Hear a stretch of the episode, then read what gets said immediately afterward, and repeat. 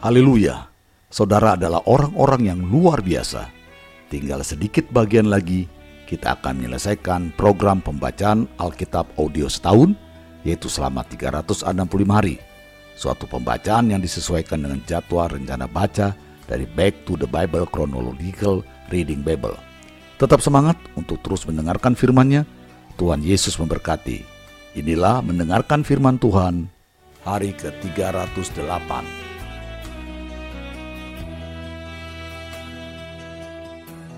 Matius pasal 22 Lalu Yesus berbicara pula dalam perumpamaan kepada mereka. Hal kerajaan sorga seumpama seorang raja yang mengadakan perjamuan kawin untuk anaknya. Ia menyuruh hamba-hambanya memanggil orang-orang yang telah diundang ke perjamuan kawin itu. Tetapi orang-orang itu tidak mau datang. Ia menyuruh pula hamba-hamba lain, pesannya, Katakanlah kepada orang-orang yang diundang itu, Sesungguhnya hidangan telah kusediakan, lembu-lembu jantan dan ternak piaraanku telah disembelih. Semuanya telah tersedia. Datanglah ke perjamuan kawin ini. Tetapi orang-orang yang diundang itu tidak mengindahkannya. Ada yang pergi ke ladangnya, ada yang pergi mengurus usahanya, dan yang lain menangkap hamba-hambanya itu, menyiksanya dan membunuhnya. Maka murkalah raja itu lalu menyuruh pasukannya ke sana untuk membinasakan pembunuh-pembunuh itu dan membakar kota mereka. Sesudah itu ia berkata kepada hamba-hambanya, Perjamuan kawin telah tersedia, tetapi orang-orang yang diundang tadi tidak layak untuk itu. Sebab itu, pergilah ke persimpangan-persimpangan jalan dan undanglah setiap orang yang kamu jumpai di sana ke perjamuan kawin itu maka pergilah hamba-hamba itu, dan mereka mengumpulkan semua orang yang dijumpainya di jalan-jalan, orang-orang jahat dan orang-orang baik, sehingga penuhlah ruangan perjamuan kawin itu dengan tamu. Ketika raja itu masuk untuk bertemu dengan tamu-tamu itu, ia melihat seorang yang tidak berpakaian pesta. Ia berkata kepadanya, "Hai saudara, Bagaimana engkau masuk kemari dengan tidak mengenakan pakaian pesta? Tetapi orang itu diam saja. Lalu kata raja itu kepada hamba-hambanya, Ikatlah kaki dan tangannya, dan campakkanlah orang itu ke dalam kegelapan yang paling gelap. Di sanalah akan terdapat ratap dan kertak gigi. Sebab banyak yang dipanggil, tetapi sedikit yang dipilih. Kemudian, pergilah orang-orang Farisi. Mereka berunding bagaimana mereka dapat menjerat Yesus dengan suatu pertanyaan. Mereka menyuruh murid-murid mereka bersama-sama orang-orang Herodian bertanya kepadanya, Guru, kami tahu engkau adalah seorang yang jujur dan dengan jujur mengajar jalan Allah dan engkau tidak takut kepada siapa pun juga, sebab engkau tidak mencari muka. Katakanlah kepada kami pendapatmu, apakah diperbolehkan membayar pajak kepada kaisar atau tidak? Tetapi Yesus mengetahui kejahatan hati mereka itu, lalu berkata, Mengapa kamu mencobai aku, hai orang-orang munafik? Tunjukkanlah kepadaku mata uang untuk pajak itu. Mereka membawa suatu dinar kepadanya. Maka ia bertanya kepada mereka, Gambar dan tulisan siapakah ini? Jawab mereka, Gambar dan tulisan Kaisar. Lalu kata Yesus kepada mereka, Berikanlah kepada Kaisar apa yang wajib kamu berikan kepada Kaisar, dan kepada Allah apa yang wajib kamu berikan kepada Allah. Mendengar itu, heranlah mereka dan meninggalkan Yesus, lalu pergi. Pada hari itu, datanglah kepada Yesus beberapa orang Saduki yang berpendapat bahwa tidak ada kebangkitan. Mereka bertanya kepadanya, Guru, Musa mengatakan bahwa jika seorang mati dengan tiada meninggalkan anak, saudaranya harus kawin dengan istrinya itu dan membangkitkan keturunan bagi saudaranya itu. Tetapi di antara kami ada tujuh orang bersaudara. Yang pertama kawin, tetapi kemudian mati. Dan karena ia tidak mempunyai keturunan, ia meninggalkan istrinya itu bagi saudaranya. Demikian juga yang kedua dan yang ketiga sampai dengan yang ketujuh. Dan akhirnya, sesudah mereka semua, perempuan itu pun mati. Siapakah di antara ketujuh orang itu yang menjadi suami perempuan itu pada hari kebangkitan, sebab mereka semua telah beristrikan dia. Yesus menjawab mereka, Kamu sesat, sebab kamu tidak mengerti kitab suci maupun kuasa Allah. Karena pada waktu kebangkitan, orang tidak kawin dan tidak dikawinkan, melainkan hidup seperti malaikat di sorga. Tetapi, tentang kebangkitan orang-orang mati, tidakkah kamu baca apa yang difirmankan Allah ketika ia bersabda, Akulah Allah Abraham, Allah Ishak, dan Allah Yakub? Ia bukanlah Allah orang mati, melainkan Allah orang hidup. Orang banyak yang mendengar itu takjub akan pengajarannya. Ketika orang-orang Farisi mendengar bahwa Yesus telah membuat orang-orang Saduki itu bungkam, berkumpullah mereka, dan seorang dari mereka, seorang ahli Taurat, bertanya untuk mencobai dia. Guru, hukum manakah yang terutama dalam hukum Taurat? Jawab Yesus kepadanya, Kasihilah Tuhan, Allahmu, dengan segenap hatimu, dan dengan segenap jiwamu, dan dengan segenap akal budimu. Itulah hukum yang terutama dan yang pertama. Dan hukum yang kedua, yang sama dengan itu ialah, kasihilah sesamamu manusia seperti dirimu sendiri. Pada kedua hukum inilah tergantung seluruh hukum Taurat dan kitab para nabi. Ketika orang-orang Farisi sedang berkumpul, Yesus bertanya kepada mereka. Katanya, Apakah pendapatmu tentang Mesias? Anak siapakah dia? kata mereka kepadanya, Anak Daud, katanya kepada mereka. Jika demikian, bagaimanakah Daud oleh pimpinan roh dapat menyebut dia tuannya? Ketika ia berkata, Tuhan telah berfirman kepada tuanku, duduklah di sebelah kananku, sampai musuh-musuhmu kutaruh di bawah kakimu. Jadi, jika Daud menyebut dia tuannya, bagaimana mungkin ia anaknya pula? Tidak ada seorang pun yang dapat menjawabnya. Dan sejak hari itu, tidak ada seorang pun juga yang berani menanyakan sesuatu kepadanya.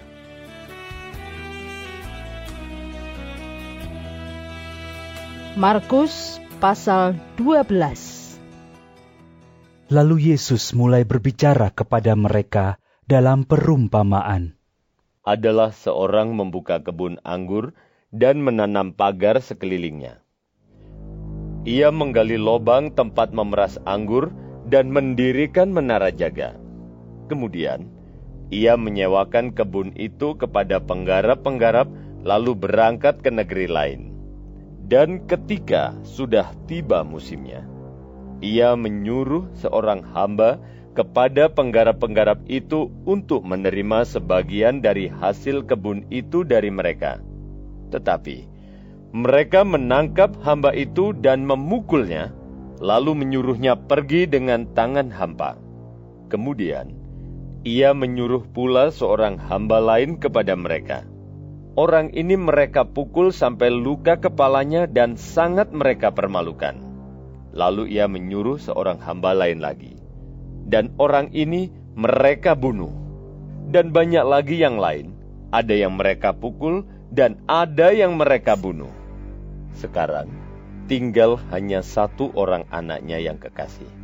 Akhirnya ia menyuruh dia kepada mereka, katanya, Anakku akan mereka segani. Tetapi penggarap-penggarap itu berkata seorang kepada yang lain, Ia adalah ahli waris. Mari kita bunuh dia, maka warisan ini menjadi milik kita. Mereka menangkapnya dan membunuhnya, lalu melemparkannya keluar kebun anggur itu. Sekarang apa yang akan dilakukan oleh tuan kebun anggur itu? Ia akan datang dan membinasakan penggarap-penggarap itu, lalu mempercayakan kebun anggur itu kepada orang-orang lain. Tidak pernahkah kamu membaca nas ini? Batu yang dibuang oleh tukang-tukang bangunan telah menjadi batu penjuru. Hal itu terjadi dari pihak Tuhan, suatu perbuatan ajaib di mata kita. Lalu mereka berusaha untuk menangkap Yesus, karena mereka tahu bahwa merekalah yang dimaksudkannya dengan perumpamaan itu. Tetapi mereka takut kepada orang banyak, jadi mereka pergi dan membiarkan dia. Kemudian disuruh beberapa orang Farisi dan Herodian kepada Yesus untuk menjerat dia dengan suatu pertanyaan. Orang-orang itu datang dan berkata kepadanya, Guru, kami tahu engkau adalah seorang yang jujur, dan engkau tidak takut kepada siapa pun juga, sebab engkau tidak mencari muka, melainkan dengan jujur mengajar jalan Allah dengan segala kejujuran. Apakah diperbolehkan membayar pajak kepada kaisar atau tidak? Haruskah kami bayar atau tidak? Tetapi Yesus mengetahui kemunafikan mereka, lalu berkata kepada mereka, Mengapa kamu mencobai aku? Bawalah kemari suatu dinar supaya kulihat. Lalu mereka bawa. Maka ia bertanya kepada mereka, Gambar dan tulisan siapakah ini? Jawab mereka, Gambar dan tulisan kaisar. Lalu kata Yesus kepada mereka, Berikanlah kepada kaisar apa yang wajib kamu berikan kepada kaisar, dan kepada Allah apa yang wajib kamu berikan kepada Allah. Mereka sangat heran mendengar dia. Datanglah kepada Yesus beberapa orang Saduki yang berpendapat bahwa tidak ada kebangkitan. Mereka bertanya kepadanya, Guru, Musa menuliskan perintah ini untuk kita. Jika seorang yang mempunyai saudara laki-laki mati dengan meninggalkan seorang istri tetapi tidak meninggalkan anak, saudaranya harus kawin dengan istrinya itu dan membangkitkan keturunan bagi saudaranya itu. Adalah tujuh orang bersaudara. Yang pertama kawin dengan seorang perempuan dan mati dengan tidak meninggalkan keturunan. Lalu yang kedua juga mengawini dia dan mati dengan tidak meninggalkan keturunan. Demikian juga dengan yang ketiga.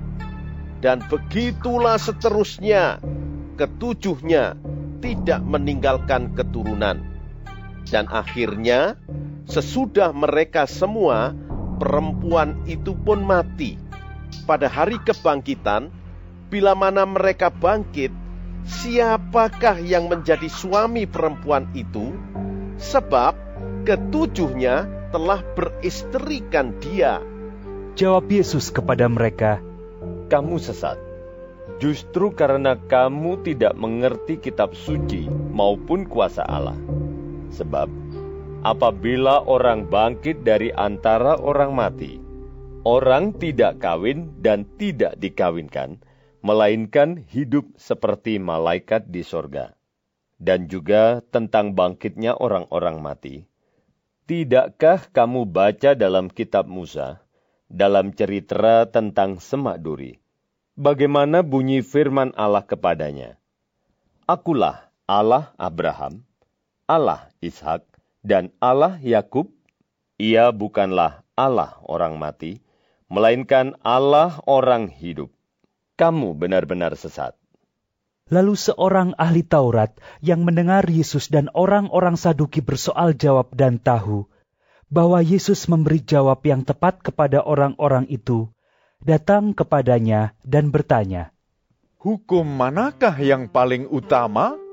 Jawab Yesus, Hukum yang terutama ialah, Dengarlah, hai orang Israel, Tuhan Allah kita, Tuhan itu Esa Kasihilah Tuhan Allahmu dengan segenap hatimu dan dengan segenap jiwamu dan dengan segenap akal budimu dan dengan segenap kekuatanmu. Dan hukum yang kedua ialah, kasihilah sesamamu manusia seperti dirimu sendiri. Tidak ada hukum lain yang lebih utama daripada kedua hukum ini. Lalu kata ahli Taurat itu kepada Yesus, Tepat sekali guru, benar katamu itu, bahwa dia Esa, dan bahwa tidak ada yang lain kecuali dia.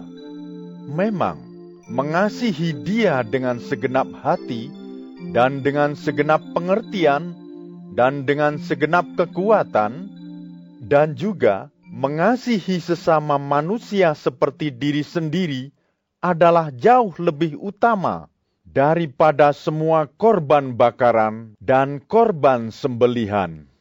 Yesus melihat bagaimana bijaksananya jawab orang itu, dan ia berkata kepadanya, Engkau tidak jauh dari kerajaan Allah. Dan seorang pun tidak berani lagi menanyakan sesuatu kepada Yesus. Pada suatu kali, ketika Yesus mengajar di bait Allah, ia berkata, Bagaimana ahli-ahli Taurat dapat mengatakan bahwa Mesias adalah anak Daud? Daud sendiri oleh pimpinan Roh Kudus berkata, Tuhan telah berfirman kepada Tuanku, Duduklah di sebelah kananku, sampai musuh-musuhmu kutaruh di bawah kakimu. Daud sendiri menyebut dia tuannya. Bagaimana mungkin ia anaknya pula? orang banyak yang besar jumlahnya mendengarkan dia dengan penuh minat. Dalam pengajarannya, Yesus berkata, Hati-hatilah terhadap ahli-ahli Taurat yang suka berjalan-jalan memakai jubah panjang dan suka menerima penghormatan di pasar, yang suka duduk di tempat terdepan di rumah ibadat dan di tempat terhormat dalam perjamuan, yang menelan rumah janda-janda sedang mereka mengelabui mata orang dengan doa yang panjang-panjang. Mereka ini pasti akan menerima hukuman yang lebih berat. Pada suatu kali, Yesus duduk menghadapi peti persembahan dan memperhatikan bagaimana orang banyak memasukkan uang ke dalam peti itu. Banyak orang kaya memberi jumlah yang besar. Lalu datanglah seorang janda yang miskin dan ia memasukkan dua peser, yaitu satu duit. Maka dipanggilnya murid-muridnya dan berkata kepada mereka, Aku berkata kepadamu, sesungguhnya janda miskin ini memberi lebih banyak daripada semua orang yang memasukkan uang ke dalam peti persembahan. Sebab mereka semua memberi dari kelimpahannya. Tetapi Janda ini memberi dari kekurangannya semua yang ada padanya, yaitu seluruh nafkahnya. Tetap semangat untuk terus mendengarkan firman-Nya. Tinggal beberapa waktu lagi kita akan segera menyelesaikannya. Sampai jumpa esok hari. Tuhan Yesus memberkati.